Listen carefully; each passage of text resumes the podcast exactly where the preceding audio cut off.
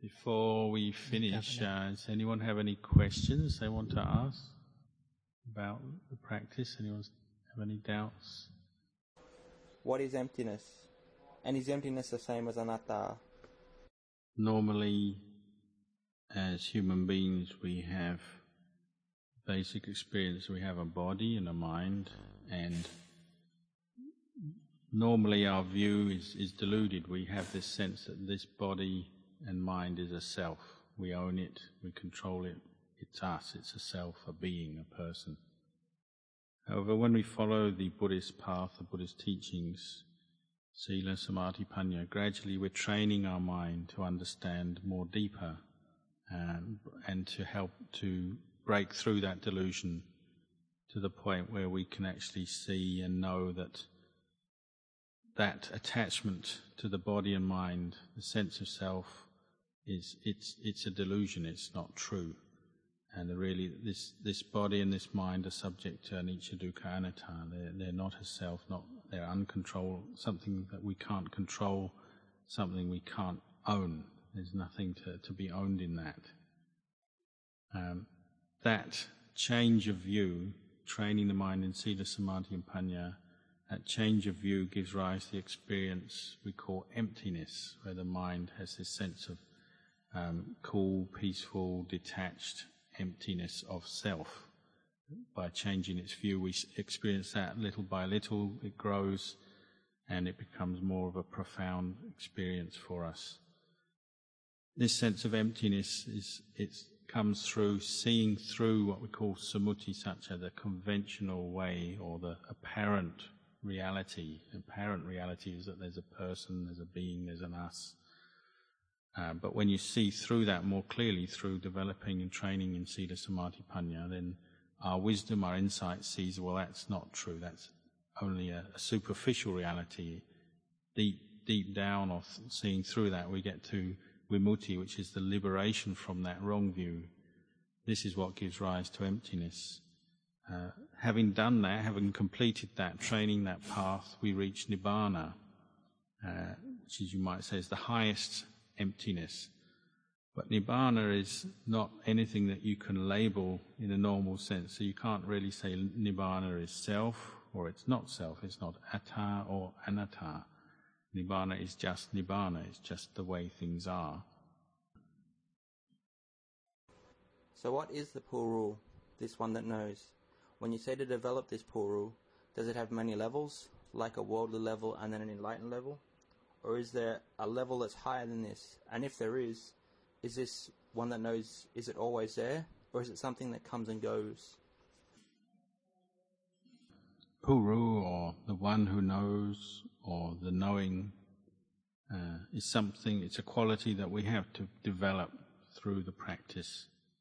And normally we tend, or say one who hasn't practiced, uh, will tend to be deluded by their own moods, their own experiences in life, their thoughts, their moods, their mental states. And this is a cause of suffering. So we develop the, the knowing, the knower, or the, the one who knows, in order to understand that, to see that process, to see what's happening. It's, it's a quality we have to train to bring up, to develop.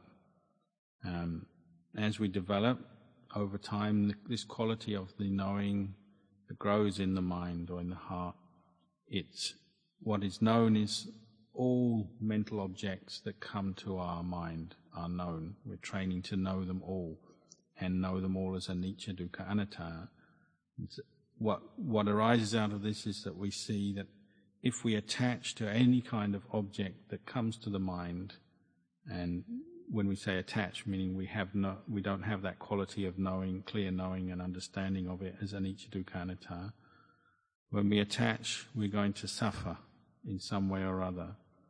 If we have the knowing, the, the, develop the knowing to, a point where we clearly see the anicca dukkha anatta of all objects, well, we won't suffer. The mind will be free from suffering. So this quality of the one who knows, it's a wholesome quality that one trains in, develops. And ultimately becomes that which performs what we call Dhammanupassana Satipatthana, or that the fourth foundation of mindfulness, where um, the mind, the this, this quality of knowing in the mind is knowing all objects, physical, mental, that the mind can experience as anicca dukkha anatta, as not self, as impermanent, as unsatisfactory, as not self. It's something that begins just in small ways. Through our practice, we're learning to develop more mindfulness, more of this quality of knowing and awareness. Um, as it develops more continuity, um, sati develops into samadhi. At first, it might still be on a fairly mundane level, uh, just temporarily leading to states of liberation, letting go of different kinds of mental states and attachments which cause us suffering. Uh, but it's still that's still helpful. Um, of course, we're aiming to completely abandon, completely uproot all our mental states. So that's the aim: is to train this this quality of knowing, uh, or the knower, or the one who knows, to that point where it can com- can see the true nature of phenomena and completely uproot all attachments. So it seems to develop on levels, you could say. We have levels of seeing uh, the anatta, the not self, in physical or mental phenomena. So in the beginning, it's on a more coarse level. We can see uh, as we progress in the practice, it goes to a more refined level, and so on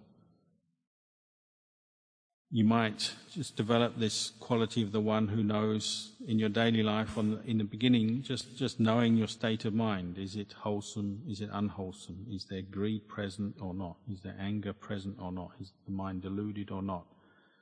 And as you train in this training this development of this quality of the knowing you'll see uh, how when there is greed anger or delusion present in the mind well it's always leading on to some suffering. It's a cause of suffering um, so you increase your, you train in developing sila, samadhi, panya. You're training this quality of knowing to the point where it can see, oh, these are the causes of suffering. Any form of greed, anger, delusion arising in my mind is a cause of suffering. So you're learning to let go of the attachment to those mental states. This is how we begin training the, the, the one who knows or the knowing.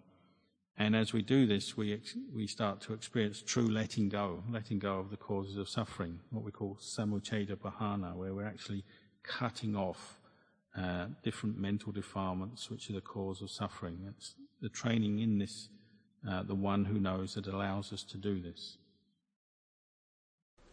So, in the development of the one who knows, is it like having an internal dialogue with oneself, an internal conversation?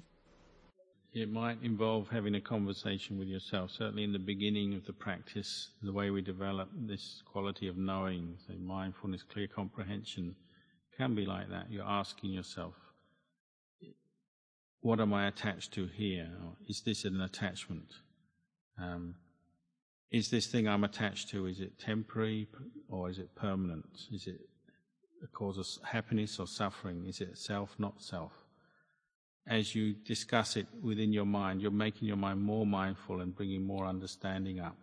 That can lead to letting go on one level and letting go of various attachments which are causing us suffering. You can do it that way. Uh, you probably wouldn't say it's the highest or ultimate level of letting go yet, but it's it's a valid way to practice. And in the beginning, uh, it'll often be like that. Yes. How important is it to find a teacher along the path? And is the teacher something you have to find yourself, or will he come and find you? Or is it even that some people don't need a teacher? The only person who is, you might say, self enlightened without a teacher is the Buddha himself. It's one of the first questions he was asked by a Brahmin after his enlightenment was, who, who is your teacher? He said, I have no teacher, I'm self enlightened. That's one of the defining qualities of the Buddha. Um, after that, those who enli- become enlightened, enlightened, understand, follow the path, and reach the end of suffering, uh, or what we call savakas, enlightened disciples of the Buddha. So they all depend on the, the Buddha as their first teacher uh, and the words of the Buddha um, to help them understand the Dhamma and see the path. As we know, in the life of the Buddha, the time of the Buddha, there were many uh, enlightened disciples. Um, some disciples do have great parami, they develop their spiritual parami and spiritual qualities and faculties to the point where they're very close to seeing the Dhamma. And so it would be the case sometimes the Buddha would go to find them. He'd know somebody was in a situation where they're very ripe, mature to see the Dhamma, um, close to seeing the Dhamma. He might travel, maybe walk a long distance to meet with them or he'd find the occasion to meet with that person, give a Dhamma teaching, and they might become a Sotapanna or even Arahant in just listening to the words of the Buddha. However, um, the rest of us, that's, that's not the case. We are not ripe or mature enough to just hear one talk and become enlightened as, as those people in the time of the Buddha. For the rest of us are more like, say, Venerable Sariputta, Venerable Moggallana, very good examples of, of, of people who had the aspiration to free themselves from suffering, to find true true happiness, but they hadn't yet found the right teacher or the true teacher. They had one teacher, but they realized he can only teach them so so much. So they started looking for another teacher, and they made a pact with whoever finds that the teacher will teach them the true way to the end of suffering. They'll tell the other. So as they're spending their time waiting for the right teacher to come along, looking around for teachers. Venerable Sariputta came across Venerable Assaji walking. He was one of the first five ascetics who heard the first teachings of the Buddha and was one of the first in arahants or enlightened disciples. He's walking in the village. He had a very composed manner, very bright, radiant aura around him, and his skin seemed very bright coloured. And Sariputta, seeing him, was sure this must be somebody who is enlightened or or the pupil, the student of an enlightened teacher, just by his demeanor. He thought, mm, they must for sure. So he went up and asked him questions. Uh, can you teach me the Dhamma? And Venerable Assaji said, I won't teach you the Dhamma. I, am a student of the Buddha. And that led Venerable Sariputta on to, to ask questions and to eventually follow him back to meet the Buddha. Uh, for most of us, it has to be like that. We have to have we have our aspiration to end suffering, to develop our spiritual path. We have to make that effort to look for a, a teacher, a true teacher who can fi- uh, teach us the way to the end of suffering.